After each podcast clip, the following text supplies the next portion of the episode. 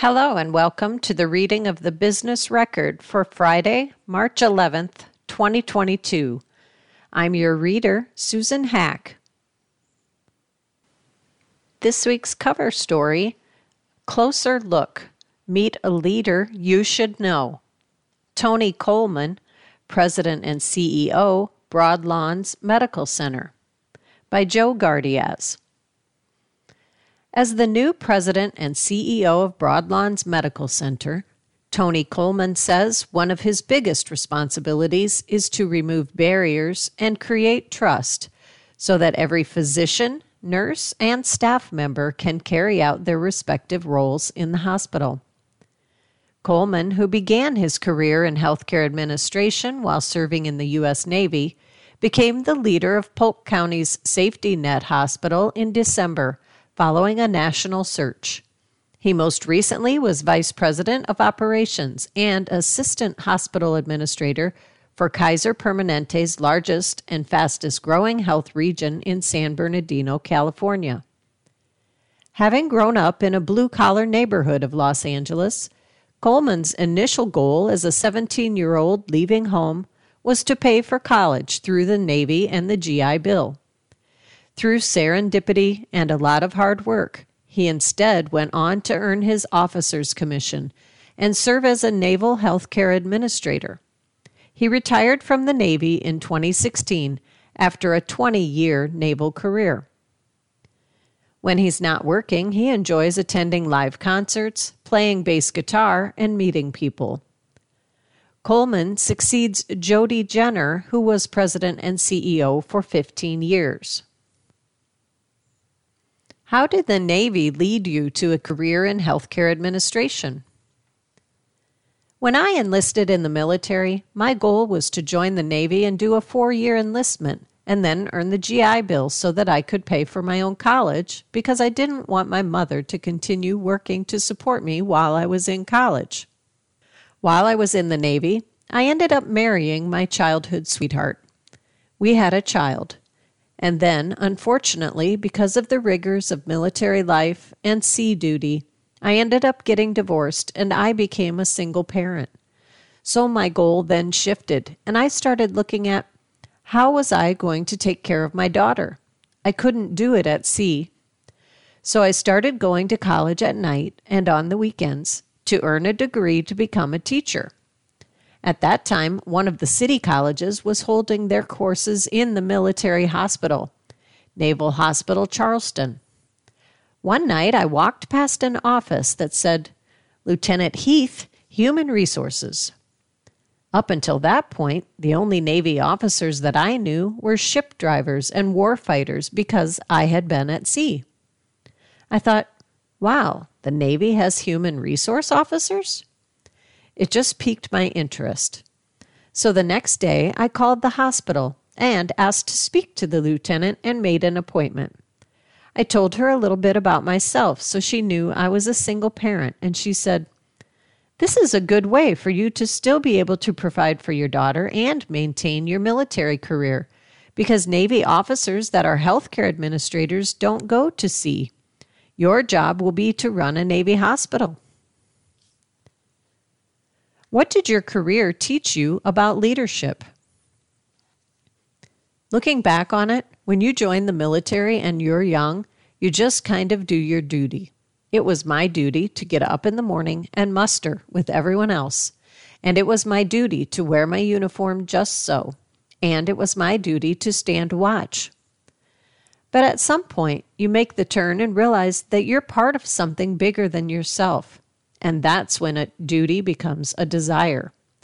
That was probably one of the biggest lessons I learned in the military and what I bring here today.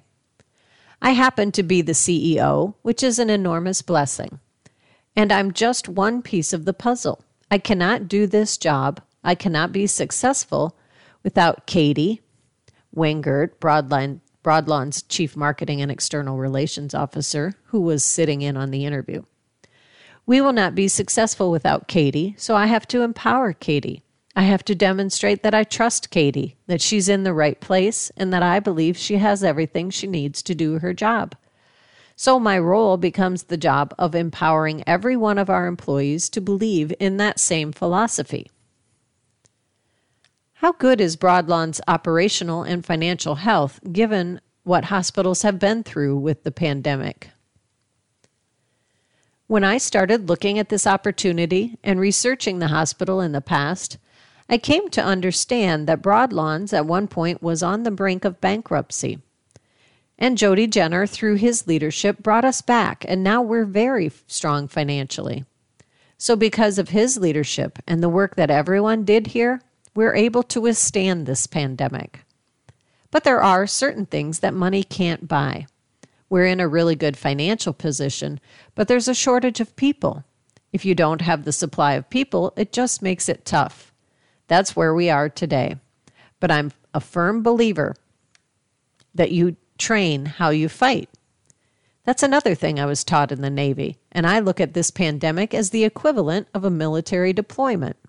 When I was in the military, we trained every day when we were at sea, whether it was a fire drill, a man overboard drill, or an attack drill, so that if it really happened, it was just second nature and you spring into action. The pandemic is healthcare's deployment, and we've been training for it for years and years. It's not without some strain and pain. You see it on the faces of our staff, but we're still meeting the mission of this community. What's the best advice you've gotten from an influential mentor? It's a piece of advice my mother gave me. She would always tell me, It's nice to be nice. And that simply means to treat everybody with dignity and respect because you don't know where they came from and you don't know where they're going. You never ever know what somebody's going through, and your smile could literally be the difference between life and death, especially in the times that we're living. People are depressed in record numbers. There's a mental health crisis going on. Statistically speaking, 22 veterans today are going to commit suicide. And tomorrow, 22 more will commit suicide. So I would hate to think that I had something to do with that because I lost my temper and triggered something. Just lead with kindness and treat everybody with dignity and respect. And when you do that, especially in a field like healthcare, they understand how much you care about them and they'll transfer that to the patient. That's our North Star, the patient. Coming from outside the organization, how do you see Broadlawns in terms of progress in health equity? I think we're in the best position to ensure health justice. You mentioned health equity. Health equity is the path, and that's the road that we're driving on. But health justice is the goal. When you achieve health equity, that's when you provide the same level of care regardless of a patient's socioeconomic status. We do that extremely well here. Our family birthing center is a perfect example of that, world class. And we now attract private pay patients or patients who may be more financially stable and have private insurance. And we also deliver babies to people who have no insurance. So here you have health equity where you have people who have means and they have resources and they're not really affected by the social determinants of health, and they receive the same level of care as a person who may be a refugee who's only been in this country for 11 days, or someone who doesn't have a job and doesn't have insurance. We are practicing and we are demonstrating health equity because those two groups of people get the same level of care. From your discussions with the board, is there a strategy for continued growth in facilities in the next few years? Thank you for asking that question because that's a very exciting question. And my answer is like, I can hardly contain myself as I explain this to you. So, our strategic plan has four different pillars right now. The first pillar is our workforce diversity, equity, inclusion, belonging, making sure that we train and keep the best trained workforce. The second pillar is going to be our patient outcomes. How do we make sure that we produce the best patient outcomes? The third pillar is going to be affordability, making sure that we maintain a financially viable organization and that we build and strengthen some of our service lines that are needed in the community and that are doing well, and that we also look for different service lines where we see emerging needs. And the fourth pillar is going to be our community outreach, our upstream community health. The definition of what health equity looks like to the community is going to guide our efforts in our upstream community health. Because I can't sit in my office and say, this is what health equity looks like for the greater Des Moines area. I don't have that answer. I'm new here. What types of civic involvement and interests do you bring with you? In Los Angeles, it was really difficult to be involved civically because of the geography, personally, of where I chose to live and where I worked. I chose to live in a community that was impoverished because I wanted to bring some of my desire, some of my passion to that community. And so, to the extent that I could assist in the evenings and on the weekends, I did. It wasn't near as much as I wanted to, and I wasn't there long enough to really crystallize anything because I was there for maybe two years or so. But to answer your question about what are my desires, some of my passions, I do have a heart for young folks, for young kids, and I have a heart for mentoring. And so I would love to be involved with mentoring the youths in this community. What do you enjoy doing in your free time? I love going to live concerts. I do play bass guitar. Not very well anymore because I don't have the time that I used to, but I love anything to do with music, listening to records. It's so interesting. Today's my daughter's birthday, and she called me this morning because I bought her a record player. She grew up with me listening to records, and now she's getting into records on her own. And I love people. I love talking to people. I love meeting people. I love hearing people's individual stories.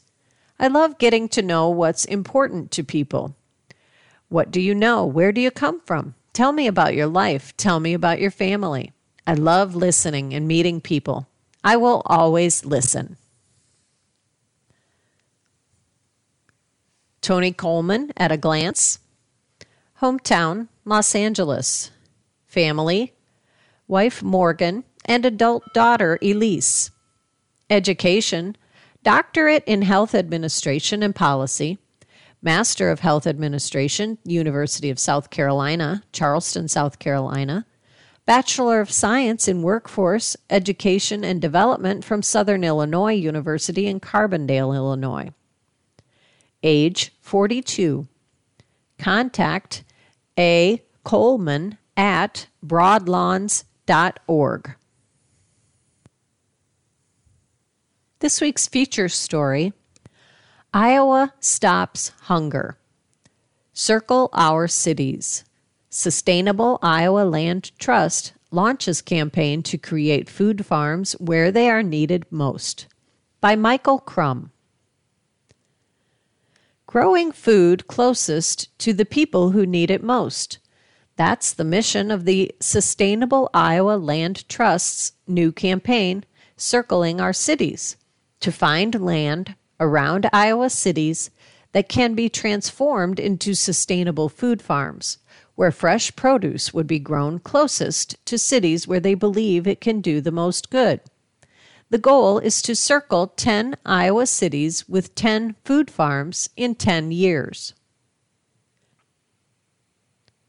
Suzan Erem, Executive Director of the Sustainable Iowa Land Trust, or SILT, SILT, said, the origin of our Circle Our Cities is to bring home the fact that our metro areas are importing 90% of our food from out of state when we have some of the best soils in the world and we can use just a fraction of that surrounding our cities to feed the people in them. Citing a study done by the Iowa State University, Erem said 200 people per acre per season could get their minimum daily allowance of fruits and vegetables. SILT was formed specifically to protect land for nature friendly table food farming. It works to identify and obtain land for the development of small, sustainable farms. It has protected 14 farms on 1,130 acres since 2015, and the Circle Our Cities campaign is the latest step in that effort, Erem said. Local food farms can play an integral role in the fight against food insecurity, which affects 1 in 11 people in Iowa. Of those, 1 in 8 are children. Overall, nearly 300,000 Iowans are experiencing food insecurity, a problem that saw heightened need during the ongoing coronavirus pandemic, according to data from the Feeding America website. Business Publications Corp and its publications, including the Business Record, DSM Magazine, and IA Magazine, are in their second year of their Iowa Stops Hunger campaign to bring attention to the plight of those who are food insecure and to shed light on those who have made it their mission to help. SILT is trying to be part of that solution with its Circle Our Cities campaign, and the organization has hired a, quote, land scout to reach out to central Iowa landowners who may be interested in entering into landowner agreements where their land would be preserved for sustainable food farms.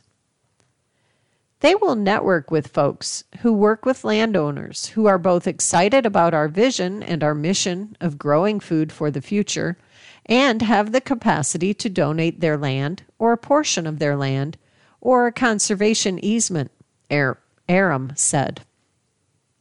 That land scout is Kira Fish, a recent Drake University graduate who has experience as a community organizer. Fish said her initial focus is areas around Des Moines, in Polk, and surrounding counties, but the long term plan is to expand the campaign statewide. I think people are really excited about it, she said. I think it seems like a really good solution, seeing all the development that is encroaching upon places that used to be farms, and knowing that there needs to be an organization that's looking to protect farms and create these sustainable food networks for the future. Fish said, growing food closer to where it is needed only makes sense in addressing food insecurity. Keeping foods local and locally produced, it supplies these markets with nutrient dense, healthy foods, she said. We saw how fragile the supply chains were during COVID when stores ran out of food. So, fighting food insecurity by creating these nature friendly farms in close proximity to cities and markets makes sense. The farms will also help keep money circulating within local economies, Fish said. It's a win win situation because we're protecting farms producing these fresh farm to table foods and creating jobs as well, she said. SILT plans to offer distribution and marketing support to startup farms, Fish said. One of the farms protected by silt is Grade A Gardens near Earlham. Jordan and Whitney Clausen purchased the land at a discount from Bob Winchell, who sought ways to preserve the land as part of settling his wife Thelma's estate. The land is adjacent to the Bear Creek Friends meeting house, where the Winchells attended. Thelma Winchell purchased it to prevent it from being developed for residential or commercial use. Bob sought to donate the land through Silt to make his wife's wishes become a reality. Jordan Clausen said Grade A Gardens offers a large community supported agriculture network made up of 100 families. A CSA is a production system where people buy shares of a farmer's harvest in advance and then receive various fresh produce throughout the season. The Clausens also sell produce at the downtown farmers market and sell produce to some of the restaurants in Des Moines. Clausen and his wife met and became involved in Silt when he was produce manager at Gateway Market. They rented space in Johnston for nine years, and after getting married three years ago, decided to begin searching for land to own. We probably walked 40 to 50 farms. We kind of had a list of what we wanted in a farm, said Clausen, who, along with his wife, has two children, ages two years and five months. Silt had given us a lead that this farm we're on was going to be up for sale. My wife and I drove out here, and we knew the second we walked on it that it was just the spot. It's close to town. It's flat fields. It was just a good spot. With eight acres going into production this year, Clausen plans to grow a range of produce from lettuce and spinach to tomatoes, potatoes, zucchini, squash, sweet potatoes, garlic, and apples. The Clausens paid $115,000 for just under 27 acres. They have now built a house to live in, and they did a Kickstarter campaign that raised $150,000 to build a barn. Justin Clausen sees local food farms as an important element in the fight against food insecurity. We crank out quite a bit of food, producing real food that is nutritious, so we feel if they circle our cities with more farms like ours, we could really start feeding people, he said. Establishing food farms close to cities also provides an opportunity to educate people on how their food is grown and how it can be prepared, Clausen said. One way Grade A Gardens does this is by hosting its annual Garlic Festival on June 5th, which is free and open to the public. Just that interaction, just talking goes a long way, but you can't do that if people can't get to your farm, Clausen said. It's important to be close to town and have that talk. From the healthcare column, an inspirational space for healing. Dr. Richard Deming discusses goals of Namesake Cancer Center by Joe Gardyasz. Entering Dr. Richard Deming's modest office on the top floor of his namesake Cancer Center at Mercy One Des Moines Medical Center, one's eye is drawn to a large, colorful, surrealist painting, one that Deming says makes him smile whenever he looks at it. The calming beauty of the art located throughout the Richard Deming Cancer Center is one of the instruments in a full tool belt of whole person healing that the Center of Excellence offers its patients, who are often embarking on the fight of their lives as they confront a cancer diagnosis and treatment journey. A hallmark of the new $16 million facility, which was formally dedicated on January 21st, is its focus on patient centered care. It's the first cancer center in central Iowa in which patients are seen within 48 hours to one week of their diagnosis in a space that allows patients to meet with their cancer team at the same time and place. Depending on the day of the week, the suite of combined examination consultation rooms at the center is filled with patients, often joined by their family members, who on their initial consultation will be seen by their entire cancer treatment team. The response from patients has been overwhelmingly positive, Deming said ticking off several aspects of the renovated center after providing the business record a whirlwind tour. Number one, the physical space is beautiful and calming and lends itself to a sense of trust and optimism, he said. Second, the size of the room and the accommodations for patients and their families enable physicians to be able to sit and comfortably engage in conversation there are large monitors on the wall to be able to show the patients their x rays, their pathology reports, in a comfortable, roomy space that invites conversation. I think a space like this not only inspires patients, but inspires and influences providers to approach things with a sense of calm confidence and optimism. Historically, healthcare has been delivered from a doctor centered point of view rather than a patient centered point of view. Deming not noted. The new center, with its patient centered approach, turns that philosophy around. It p- provides great efficiency for the patient, but in all honesty, not as much efficiency for the doctor, he said. If we're going to have five different specialists see that patient on the same day, there's a lot of scheduling that has to be taken into account. The new center coordinates a number of existing services for patients, among them genetic counseling, nurse navigators, clinical trials, and mental health counseling. But importantly, it also encompasses four new treatment programs. The first, the multidisciplinary clinic, enables newly diagnosed patients to meet in one room with their team of care specialists to develop an overall treatment plan. Two, the survivorship clinic is available to patients who have been through their cancer treatments and are free of cancer but need ongoing follow up for physical, emotional, psychological, financial, and other issues they may be facing. Three, the Living with Cancer Clinic is a resource for patients who are coping with stage 4 terminal cancer or incurable cancers. And four, the Integrative Medicine Clinic incorporates therapeutic approaches, including massage therapy, acupuncture, chiropractic, osteopathic manipulation, art therapy, music therapy, mental health, and nutrition counseling. As important as what takes place in the center is what doesn't take place there, Deming noted. In this space here, we don't do chemotherapy. We don't do radiation therapy in this space. We don't do surgery in this space. What happens in this space, space is the patient centered approach to designing the plan of care, following with the plan of care, and then bringing to the patient who is on the cancer journey all of these integrative approaches.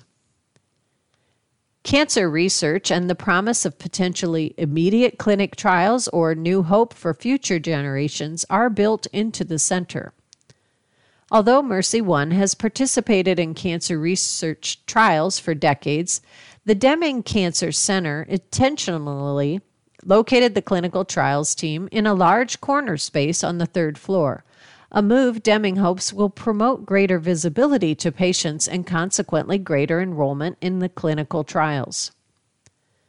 Patients are often the best champions of research, Deming said.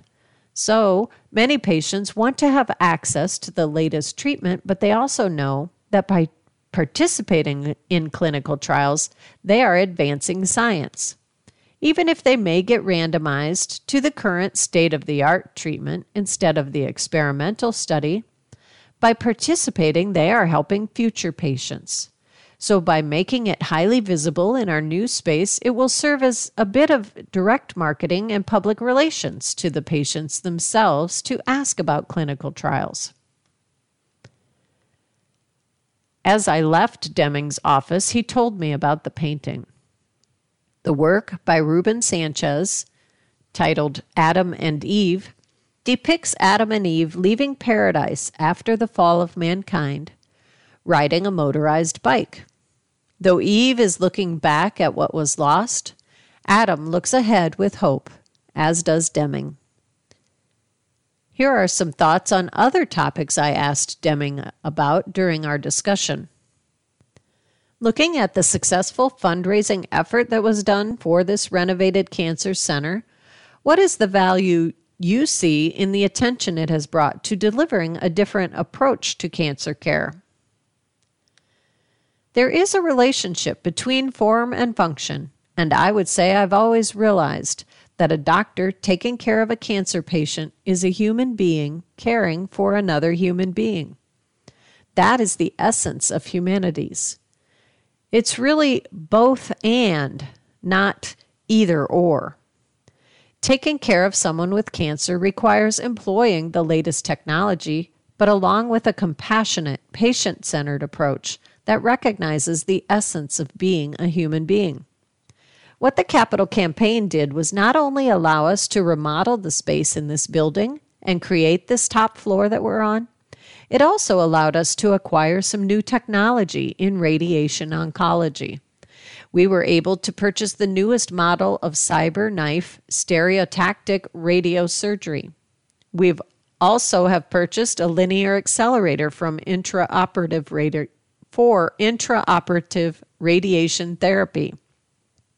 That's bringing radiation into the operating room at the time of surgery. We've also purchased another operating head to our Da Vinci robot for the surgeons who use robotic surgery as part of the cancer surgery. So now there can be two surgeons operating at the same time. We also acquired a piece of technology for our pulmonologists to do robotic bronchoscopy. With all of the attention in the community given to diversity, equity, and inclusion, tell me how that fits in with the mission of the Deming Cancer Center. Is this facility accessible to the lowest income residents of Des Moines? I'm glad you asked that because what we call the patient mix at Mercy One, not only the zip code the patient lives in, but do they have private insurance provided by their employer? Are they on Medicare or Medicaid? Purchase insurance on the exchange, or are they uninsured? If you look at all in those categories, Mercy One serves a greater proportion of those more vulnerable populations than probably any cancer center in this city. Mercy, due to its physical location, its faith based mission, and its long standing dedication to charity care, serves a large number of vulnerable patients. And we've created a space that is welcoming and accommodating to individuals of diverse backgrounds, as it is to the more traditional Iowan. Also, the National Cancer Institute has a big focus on diversity, equity, and inclusion. They understand that in the past, most clinical trials have enrolled very few people of ethnic minorities, and that the result of clinical trials in the past may not have been as applicable to individuals of color. So there is an emphasis to enroll individuals in the same proportion as the population that your cancer center is in. In early February, President Joe Biden announced that he would renew the Cancer Moonshot Initiative, a $1.8 billion cancer research program launched five years ago with a fresh target of decreasing cancer deaths by at least 50% in the next 25 years. What does that announcement mean for the Deming Cancer Center? There's the biblical story about the parting of the Red Sea, and it wasn't until Moses entered the water that the sea parted. So there is something powerful about beginning, stating where you're going and st- starting the journey that then makes things happen. And so I think that was part of the moonshot. We also realized that we had gotten to a point in research where, because of big data and the computing power of bringing things together, that we had the capability, if we broke down some silos and brought people together, to actually accelerate the speed with which research could be accomplished. Also, there's more and more emphasis on biospecimens. So, almost anyone who enters a clinical trial will provide informed consent to participate, but also provide informed consent for us to collect a tube of blood. You're going to be seeing more, even later this year, new cancer screening tests that are going to come out. Using those biospecimens, even in the future, you may be able to go back and retrospectively analyze the blood that was drawn at the time the patient was enrolled to see was there something that we can now analyze in that original blood that might lead to a test that would not only have predicted but influence the treatment that that patient got. What are your personal goals in the next few years? I will turn 70 next year. Anyone who is blessed to reach this age should appropriately be reflecting on the past, looking to the future, but also looking at not just personal accomplishments, but mentoring and succession planning to make sure that what we all create here together will last generations longer than we will last. So, part of my personal goals is to continue to mentor and inspire and create programs that I can pass the baton to the next generation. From a personal perspective, I have a triathlon buddy who was born the same year I was, and we want to run our next triathlon at age 70. We're looking at doing an international Ironman in Kazakhstan in the year 2023, assuming they don't have another coup that we can still do international travel, and that I don't fall off my bike and hit my head any harder than I did the last time. You're listening to the reading of the business record for Friday, March 11th, 2022, on IRIS, the Iowa Radio Reading Information Service for the Blind. Our next story, related to the one we just heard Healing Through Art by Jody Gifford. For patients of the new Mercy One Richard Deming Cancer Center, music and art will be much more than a pleasant diversion. They'll be tools for healing. The $16 million center, located on the Mercy One campus in downtown Des Moines, not only will offer cutting edge technology and traditional medical regimens, but also multidisciplinary integrative treatments such as acupuncture, chiropractic care, massage, yoga, meditation, prayer, animal assisted therapy, diet and exercise, and music and art therapy. As part of that approach, Mercy One Des Moines Foundation commissioned a music composition for a string quartet and a painting. Each will premiere the day the center opens to the public. As of press time, that date had not been set, but was expected to be sometime this winter. The painting, titled Acceptance of the Journey, was created by Des Moines artist James Jimmy Navarro and will hang in the lobby. An acrylic on canvas, the work features a contemporary landscape that includes a distant mountain, a valley punctuated by a flowing river, storm clouds, and sunshine to symbolize the different points in a patient's journey. Navarro says the painting was inspired by his girlfriend's aunt, Nancy Jensen, who died in 2020 after a 20 year battle with breast cancer. Jensen, he says, was like family to him, and watching her live with cancer was humbling.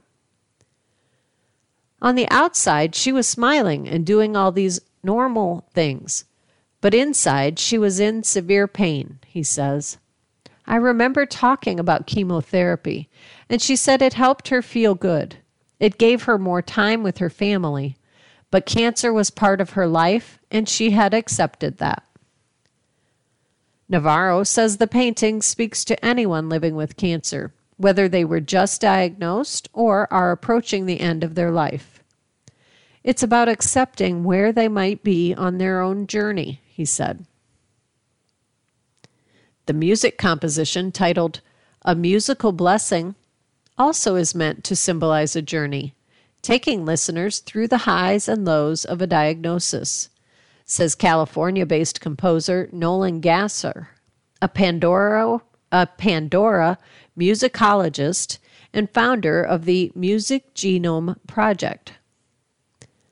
There's kind of a story to the music that's like a movie, says Gasser, who composed a similar piece for Memorial Sloan Kettering Cancer Center in New York City. The music's role is, quote, to help participate in healing.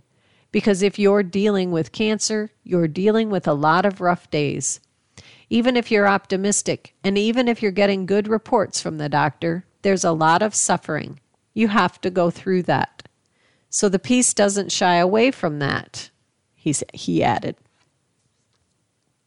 There's some dissonance, but there's also hope and courage. And then ultimately, there is a sense of joy that this can be overcome.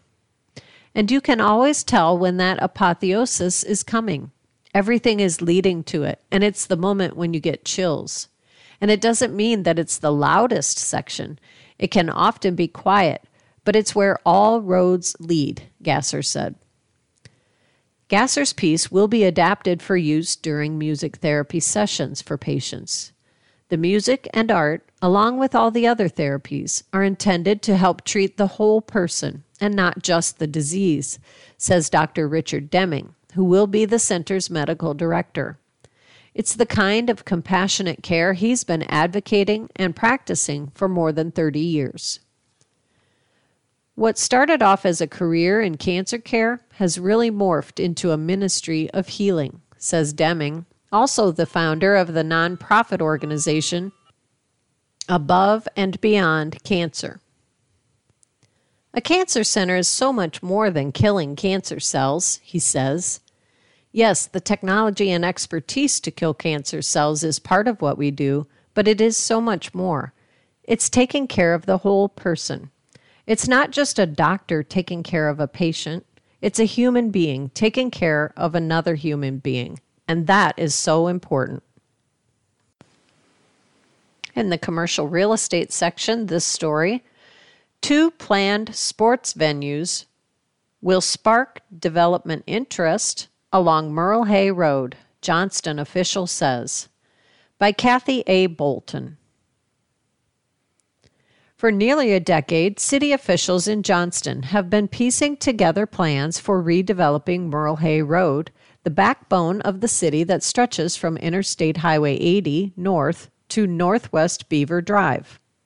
The nearly three mile stretch of road is where Johnston got its start. It's where city offices are located, and it's what the main east west arterial roads connect to. Time has been harsh to some of the properties along Merle Hay Road, with several becoming tired looking, falling into disrepair, or being abandoned. Rather than wait for the private sector to step forward, the city created a plan to reinvigorate the area. In 2019, plans were unveiled for the Johnston Town Center, a $100 million development on the northeast corner of Merle Hay Road and Northwest 62nd Avenue, that city officials billed as a gathering place for residents. A new city hall opened in 2021. Also opening was a splash pool that converts to an ice rink and about an acre of green space called the Yard, at which people can gather to hear concerts, watch movies, and participate in other activities. Construction of two commercial buildings is underway and expected to be completed by mid year. Officials have now turned their attention to the area just north of the interstate. This is an area where we really tried to lay out a plan for a destination location, said David Wilwerding, Johnston's Community Development Director. We wanted to support existing businesses along Merle Hay, but also draw a lot of visitors into our community, he said. In late February, the Johnston City Council took steps to make the area a destination location. The council approved a site plan for Ignite, an indoor outdoor sports fitness complex planned on the west side of Merle Hay Road at Northwest Johnston Drive. The 30 acre complex will include a 200,000 square foot facility with an indoor track, a full size soccer field, meeting spaces, and fitness areas. Volleyball courts, baseball fields, and a soccer field will be outside. Construction of the indoor facility is expected to be completed by spring 2023. The council also approved a development agreement with Stoy and Can Development, which is proposing to build a golf entertainment venue a hotel, and three other mixed use buildings at 5055 Merle Hay Road. The golf venue, called Bombers, will include 60 bays from which golf balls can be hit onto a driving range. It would be the second such venue proposed in the Des Moines area. Attached to the four level Bomber golf venue will be a 100 room hotel. Also included in the complex will be a video arcade, a rooftop bar and other bars, a full service restaurant, and private meeting rooms and event spaces. Construction of the $80 million project is expected to begin this spring and be completed by summer 2023. Planning for the project began in August 2020. Brothers Eric and Mitchell Can contacted Troon, an Arizona based golf management company, about doing a feasibility study on whether the Des Moines area could support a Topgolf like facility, Eric Can said.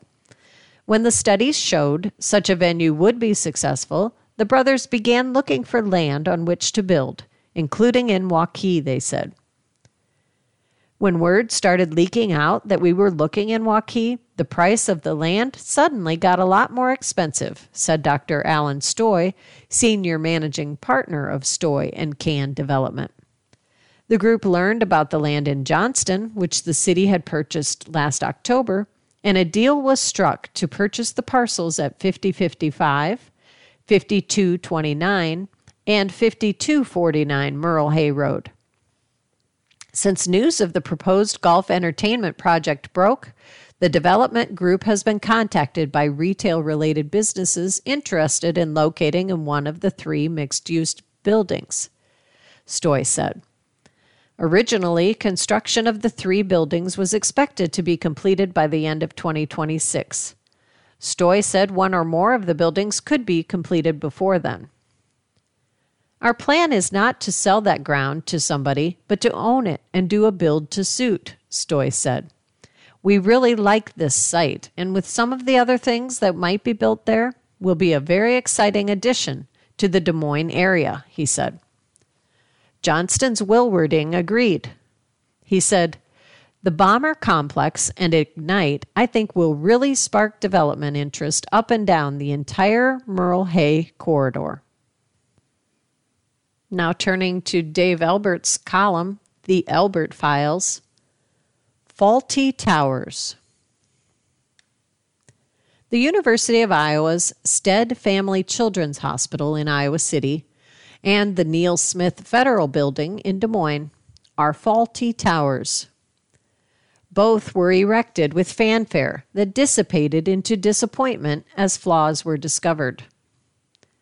The 14 story hospital was completed in 2017 adjacent to Kinnick Stadium and has been widely publicized during football games when fans and players wave to patients. Des Moines' 10 story federal office building at 210 Walnut Street, it wasn't named in honor of longtime Congressman Neal Smith until 2007, was built in 1967 to replace the city's 19th century federal building. The 1871 building at 50, 5th Street and Court Avenue was demolished in 1968 and replaced by a parking garage. The federal building was beset with problems from the start. Shortly after construction got underway in December 1964, changes had to be made to the design of the foundation. The Des Moines Tribune reported in 1967 as federal employees prepared to move into the building. A later Tribune article reported the building opened with leaky pipes, quote, non airtight windows, and an, quote, erratic elevator. Although a government official said the structure was, quote, a fine, handsome, functional building, end quote.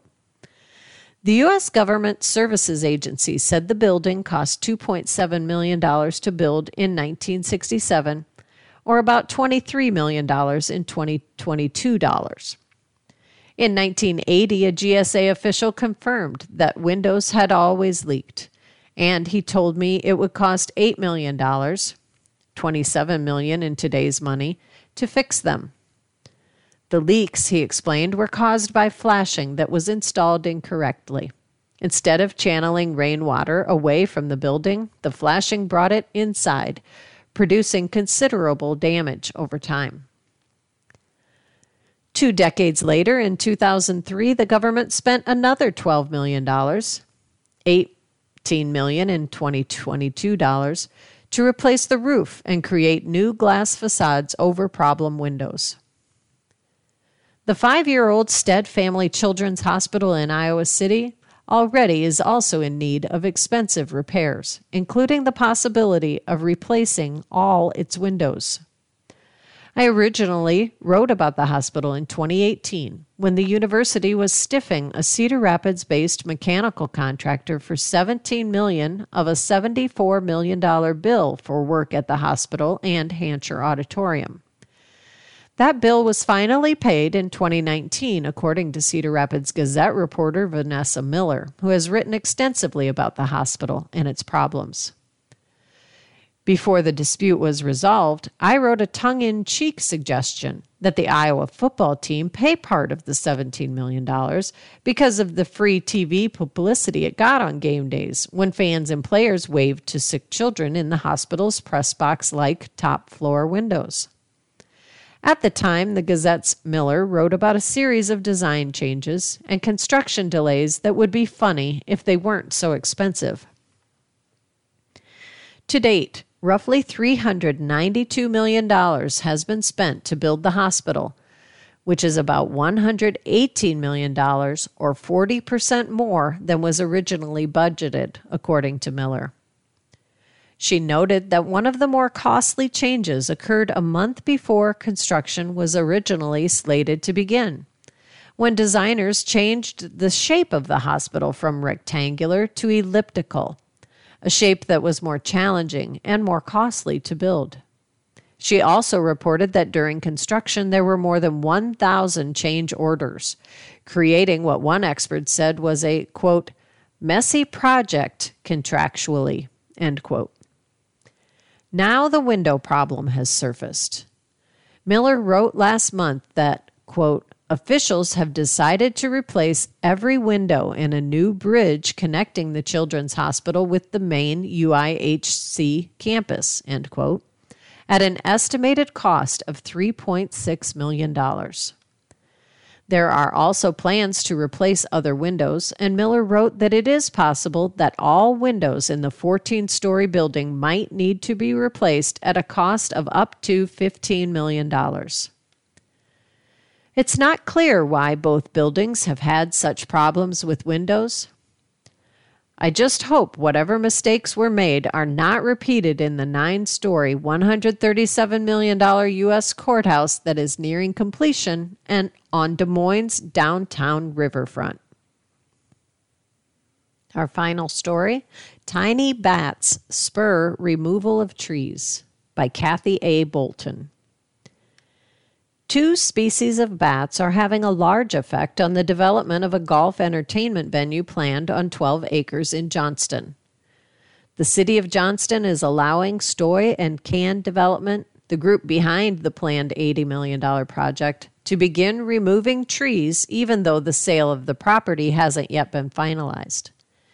The Indiana brown bat and the northern long eared bat, both designated as endangered species, roost in the trees in the spring and summer months, making removal of the trees illegal. In Iowa, that means trees in areas where the bats are found can't be removed between mid March and mid October. Both of those bats roost in trees that are essentially dying or have loose bark, said David Wilwerding, Johnston's Community Development Director. Trees can only be removed when the bats aren't roosting, so then you're not impacting their habitat. The Indiana brown bat and the northern long eared bat are among 1,300 endangered species, those threatened of becoming extinct, in the United States, according to the U.S. Department of Agriculture. Both species weigh less than an ounce. The Indiana brown bat spends about six months of the year in Midwestern states in stands of trees near water, according to Iowa State University Extension and Outreach. Pregnant female bats roost in maternity colonies of 100 or more bats. Male bats roost alone or in small groups. The northern long eared bat is found in east and north central parts of the United States and in Canada. In the winter months, the bats hibernate in caves and mines, according to Bat Conservation Inter- International. In the spring, pregnant female bats live in colonies underneath loose tree bark, or in hollowed tree cavities. Both bat species have been adversely affected by white nose syndrome, a disease caused by a fungus that grows in cold, dark, and damp places. The disease, for which there is no known cure, primarily affects hibernating bats. In the past decade, millions of bats have died from the fungus. The decline in those particular bat populations has also been linked to tree removal, according to the USDA. In an effort to help replenish the population of the Indiana brown and northern long eared bats, the federal government only allows trees in areas where the bats are found to be removed during the months the mammals are hibernating. The tree removal on the Johnston property must be completed by March 15th. If it's not done by then, special approvals must be obtained to complete the removal, or it can be finished after October 15th. The development agreement between the City of Johnston and Stoy and Can Development also requires that the development group spend between 50 and $125,000 on new tree plantings and prairie and savanna improvements.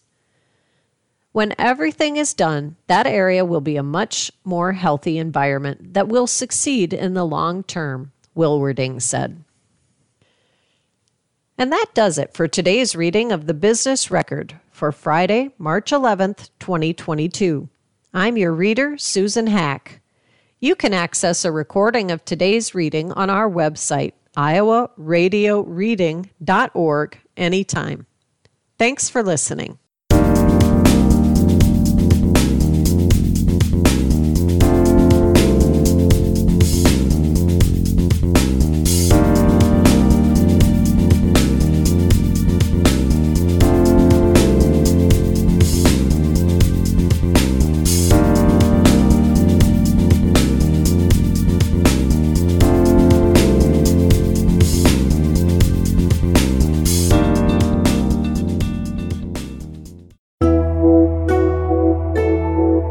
The Bureau of Economic Geology, this is Earth Date. Though our electricity system is highly complex, its basic principle is simple 99% of our electricity comes from turning a generator. We do that mostly by burning a resource like coal or natural gas to boil water, which makes steam, which turns a turbine connected to a generator. Heat from a nuclear reaction or a geothermal well are other ways to make steam and turn a generator. Water held behind a dam, then released to flow through turbines, turns generators without having to produce steam.